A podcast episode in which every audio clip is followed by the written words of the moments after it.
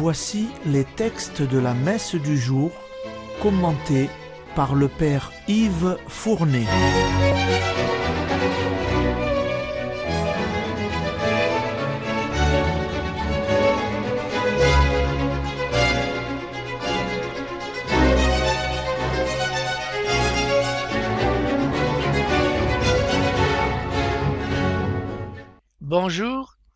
Chers auditeurs et auditrices de Radio Maria. Nous sommes aujourd'hui le samedi de la cinquième semaine ordinaire année paire.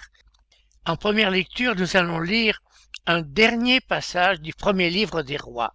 En effet, la liturgie nous en fait aujourd'hui quitter la lecture jusqu'à la dixième semaine où nous le retrouverons. Nous nous étions arrêtés hier à l'annonce par le prophète Ayas de la division du royaume en deux parties de son schisme, ce qui se réalisa à la mort de Salomon. À la suite des nombreuses maladresses de son fils et successeur, le roi Roboam, les dix tribus du Nord firent sécession et se constituèrent en un royaume indépendant qui conserva le titre de royaume d'Israël. Il ne resta plus pour le roi Roboam que sa tribu de Juda et la tribu de Benjamin, et ce reste dut se contenter du titre de royaume de Juda. La rupture fut définitive jusqu'à la ruine définitive des deux royaumes ennemis. Nous allons lire aujourd'hui un passage concernant l'histoire du royaume du Nord ou royaume d'Israël. Celui-ci s'est donné un roi, illégitime certes, dans la personne du général Jéroboam, que nous avons appris hier à connaître. Que va faire le roi Jéroboam? Écoutez la lecture. Lecture du premier livre des rois. En ces jours-là, Devenu roi des dix tribus d'Israël, Jéroboam se dit Maintenant, le royaume risque fort de se rallier de nouveau à la maison de David. Si le peuple continue de monter à Jérusalem pour offrir des sacrifices dans la maison du Seigneur, le cœur de ce peuple reviendra vers son souverain, Roboam, roi de Juda, et l'on me tuera. Après avoir tenu conseil, Jéroboam fit fabriquer deux veaux en or, et il déclara au peuple. Voilà trop longtemps que vous montez à Jérusalem. Israël, voici tes dieux qui t'ont fait monter du pays d'Égypte. Il plaça l'un des deux veaux à Bethel, l'autre à Dan, et ce fut un grand péché. Le peuple conduisit en procession celui qui allait à Dan.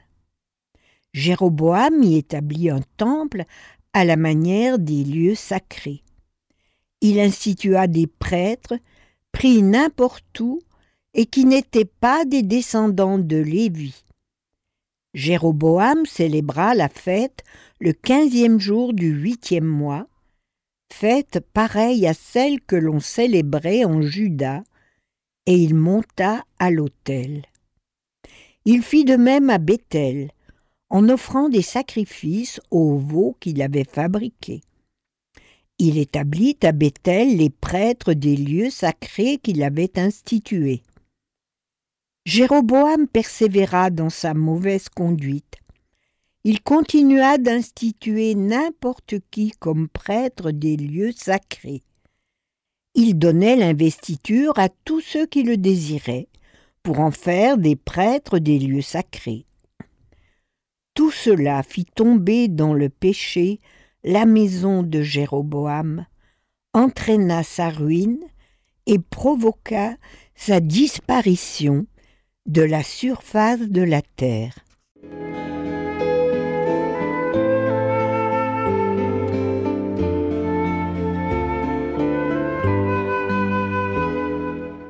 Ainsi, la rupture entre les deux royaumes ne fut pas seulement politique, mais aussi religieuse. Vous avez remarqué comme, comme au temps des quarante ans au désert, les tribus du Nord, à l'imitation des peuples idolâtres du voisinage, représentèrent le Dieu d'Israël sous la forme d'un veau. Ceci était gravement contraire à la loi de Moïse qui stipulait Tu ne feras aucune image taillée de Dieu. Vous avez remarqué les paroles que le roi Jéroboam prononce au sujet des deux veaux d'or qu'il a fait dresser. Israël, voici ton Dieu qui t'a fait monter du pays d'Égypte. Ainsi pour lui, c'est toujours le Dieu unique qu'il pense adorer. Mais très vite, sous l'influence des peuples païens qui l'entourent, le culte des veaux d'or va devenir idolatrique et Israël va apostasier sa foi. D'autant plus que pour s'opposer au temple de Jérusalem, Jéroboam fit construire deux sanctuaires rivaux, l'un à Dan et l'autre à Bethel. La rupture était consommée. La pensée chrétienne a beaucoup médité sur ce schisme et ses conséquences en pensant à l'intense supplication de Jésus, Père qu'il soit un, comme toi, Père et moi, sommes un. C'est sur ce tableau désolé du schisme d'Israël que nous quittons la lecture du livre des rois, c'est maintenant l'Évangile. Dans la lecture de l'Évangile selon saint Marc, nous sommes arrivés au chapitre huitième. Aujourd'hui, nous allons assister au miracle de la seconde multiplication des pains. Car les foules sont si nombreuses à suivre Jésus qu'elles ne se soucient même plus des nécessités matérielles, écoutez l'Évangile.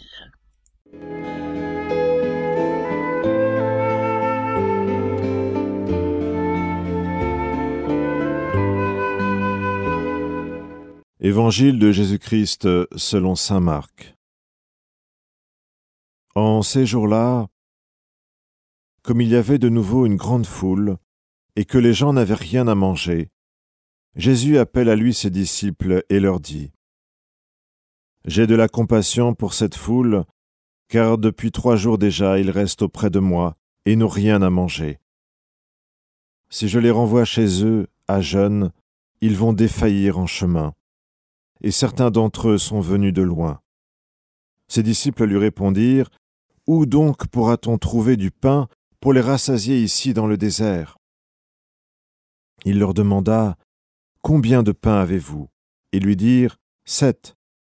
Alors il ordonna à la foule de s'asseoir par terre, puis prenant les sept pains et rendant grâce, il les rompit, et il les donnait à ses disciples, pour que ceux-ci les distribuent, et ils les distribuèrent à la foule. Ils avaient aussi quelques petits poissons, que Jésus bénit et fit aussi distribuer. Les gens mangèrent et furent rassasiés, on ramassa les morceaux qui restaient, cela faisait sept corbeilles. Or ils étaient environ quatre mille. Puis Jésus les renvoya. Aussitôt, montant dans la barque avec ses disciples, il alla dans la région de Dalmanuta.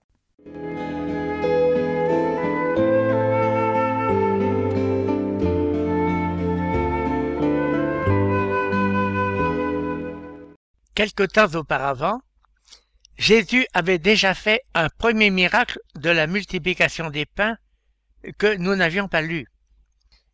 C'est l'évangéliste Saint Jean qui en donnera l'explication détaillée par le fameux discours de Jésus sur le pain de vie.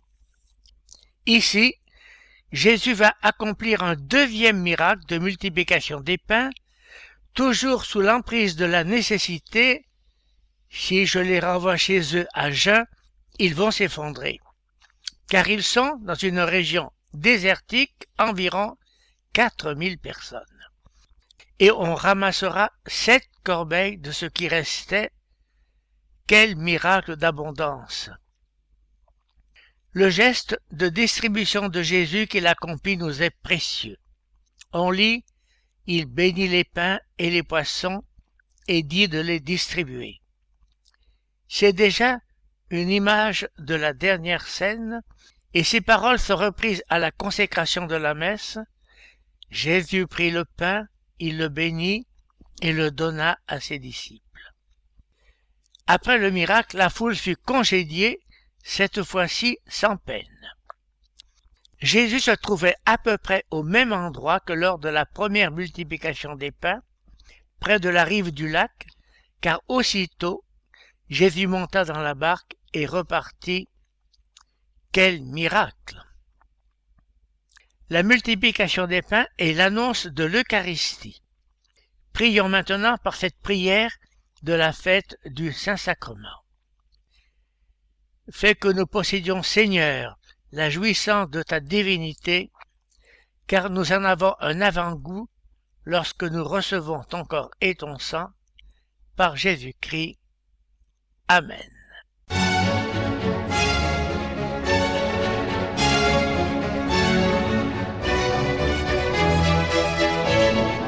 Vous venez d'entendre les textes commentés par le Père Yves Fournet.